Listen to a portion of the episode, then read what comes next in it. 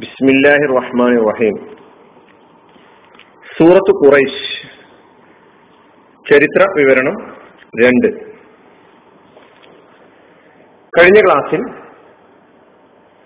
നമ്മൾ ഖുറൈശ് എന്ന ആ ഗോത്രത്തിലെ പ്രധാനപ്പെട്ട നേതാക്കന്മാരെ കുറിച്ചുള്ള ചെറിയൊരു വിവരണമാണ് നൽകിയത്.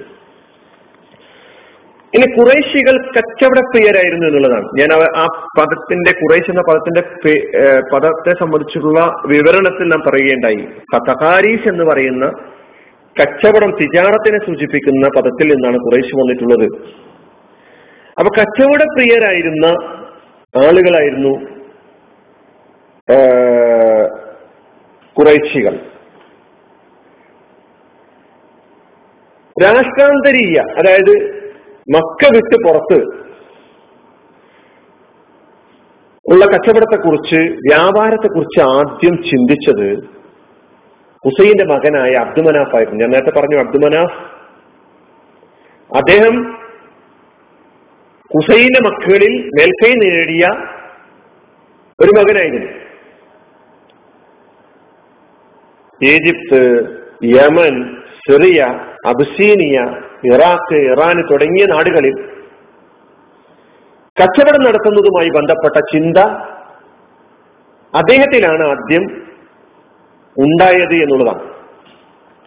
ഞാൻ നേരത്തെ പറയേണ്ടത് കായബയുടെ പരിചാരകർ എന്ന നിലയ്ക്ക് അവർക്ക് തങ്ങളുടെ ഈ പദ്ധതി കച്ചവട പദ്ധതി എളുപ്പം നടപ്പിലാക്കാൻ കഴിയുമായിരുന്നു. എന്തുകൊണ്ടെന്ന് ചോദിച്ചു കഴിഞ്ഞാൽ അറേബ്യയിൽ എങ്ങും കൊള്ളയും കൊലയും അരങ്ങ് തകർത്തിരുന്ന ഒരു കാലഘട്ടമായിരുന്നു.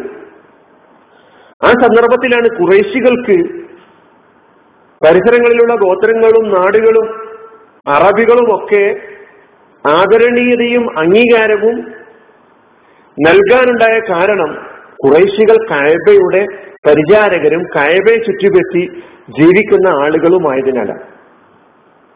അത് നമുക്ക് ആയത്തിന്റെ വിശദീകരണങ്ങളിൽ കാണാൻ കഴിയും. അവർ അത് നല്ലോണം ഉപയോഗപ്പെടുത്തി എന്നുള്ളതാണ്. സാഹിബയുടെ പരിചാരകർ എന്ന നിലയ്ക്ക് അവർക്ക് സാമ്പത്തികമായും അവർക്ക് കച്ചവട മേഖലയിലും അവർക്ക് എല്ലാ അർത്ഥത്തിലും ഭയപ്പെടാതെ തന്നെ കഴിഞ്ഞുകൂടാൻ പറ്റുന്ന ഒരു സാഹചര്യം ഉണ്ടായി തീർന്നു എന്നുള്ളതാണ് അബ്ദുമനാഫിന്റെ കാലശേഷം ഈ കച്ചവടത്തിന്റെ ഉത്തരവാദിത്വം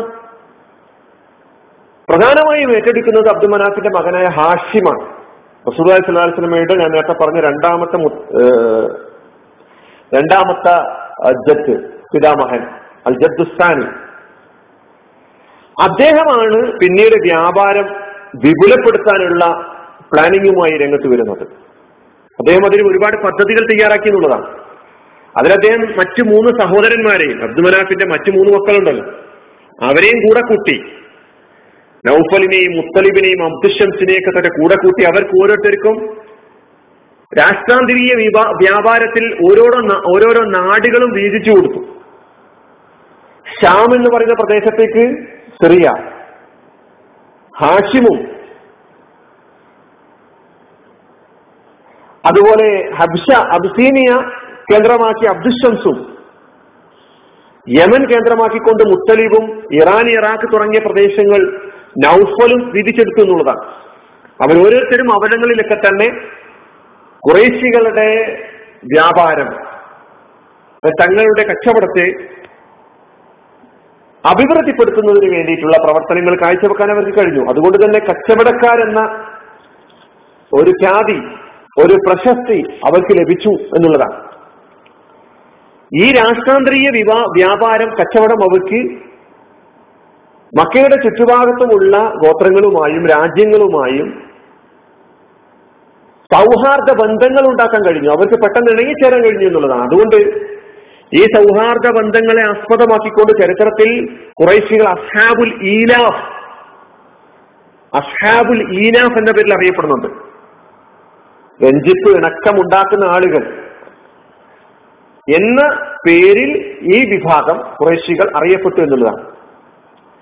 ഇവരുടെ കച്ചവടം അവരെ സിറിയ ഈജിപ്ത് നേരത്തെ പറഞ്ഞ നാടുകളൊക്കെ തന്നെ യമൻ ഇറാഖ് ഇറാൻ അബ്സീനിയ തുടങ്ങിയ നാടുകളുമായി ബന്ധപ്പെടാൻ അവസരമുണ്ടാക്കി.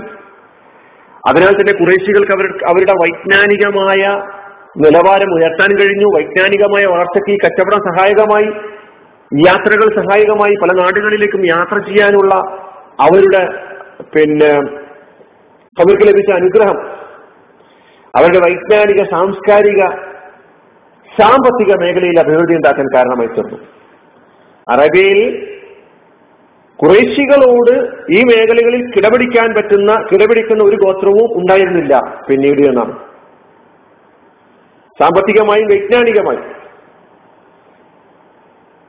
അറേബ്യയിലെ ഏറ്റവും പ്രധാനപ്പെട്ട കച്ചവട വാണിജ്യ കേന്ദ്രമായി മക്ക മാറും മക്ക മാറുന്നത് നമുക്ക് കാണാൻ കഴിയുന്നു. നാടുകൾ പലതും സന്ദർശിച്ചപ്പോൾ വൈജ്ഞാനികമായ വാർത്തകൾക്ക് ഉണ്ടാകാൻ കഴിഞ്ഞു ഞാൻ പറഞ്ഞു. ഇറാഖിൽ നിന്ന് അവർ ലിബികൾ കൊണ്ടുവന്നു എന്നാണ് ലിബി കൊണ്ടുവന്നത് അവർ ഇറാഖിൽ നിന്നാണ്. ഇങ്ങനെ വൈജ്ഞാനികമായ വാർത്തകളൊക്കെ തന്നെ കുറേശികളിൽ കണ്ടതോടുകൂടിയാണ് പ്രവാചകൻ സല്ലല്ലാഹു അലൈഹി വസല്ലം തന്നെ പറഞ്ഞതൊരിക്കൽ കുറൈശുൻ കാതത്തുന്ന കുറൈശികൾ ജനനായകന്മാരാണ്. അങ്ങനെ ഇങ്ങനെ എല്ലാ കഴിവുകളും ജനങ്ങളെ നയിക്കാനും പദ്ധതികൾ ആവിഷ്കരിക്കാനുമുള്ള അവരുടെ യോഗ്യതയും കഴിവിനെയും പ്രവാചകൻ വസല്ലം എടുത്തു പറഞ്ഞിട്ടുണ്ട് എന്നുള്ളതാണ്. അലീബിൻ അബി താലിബ് റബിള്ളാൻ റിപ്പോർട്ട് ചെയ്യുന്ന ഒരു റിപ്പോർട്ടിൽ നമുക്ക് കാണാൻ കഴിയും കാന ഹാദൽ അംറു ഫി ഹിമ്യറ. തുടക്കത്തിൽ ഈ പറയപ്പെട്ട സ്ഥാനമാനങ്ങളൊക്കെ ലഭിച്ച ഗോത്രം ഹിമ്യർ ഗോത്രമായിരുന്നു. പിന്നീട് ഫനസാഹുല്ലാഹു മിൻഹും. അള്ളാഹു അവരിൽ നിന്ന് ഈ പദവി നീക്ക നീക്കുകയും ജാലഹു ഫി കുറേശ് കുറേശുകൾക്ക് നൽകുകയും ചെയ്തു എന്നുള്ളതാണ്. അപ്പൊ ഇവിടെ അവർക്ക് സാമ്പത്തികമായും വൈജ്ഞാനികമായും വ്യാപാര മേഖലയിലും മികച്ച അഭിവൃദ്ധി നേടിയെടുക്കാൻ കഴിഞ്ഞു. കയബയുടെ പരിചാരകരെന്ന നിലയ്ക്ക് കയബയുടെ ചുറ്റും ജീവിക്കുന്നവരെന്ന നിലയ്ക്ക് കയബയുടെ ആളുകൾ എന്ന നിലയ്ക്ക് ആരും അവരെ ആക്രമിക്കാൻ മുന്നോട്ട് വന്നില്ല. ഇനിയും ഒരു വിവരണം ഇതുമായി ബന്ധപ്പെടുത്തി അടുത്ത ക്ലാസ്സിൽ നൽകാം. വാഹർ ദാവാനാണ് അലഹമുല്ലാ റബിലാലമി അസ്സാം വലൈക്കും വാഹമത്തല്ലാഹി വാബർക്കാത്തു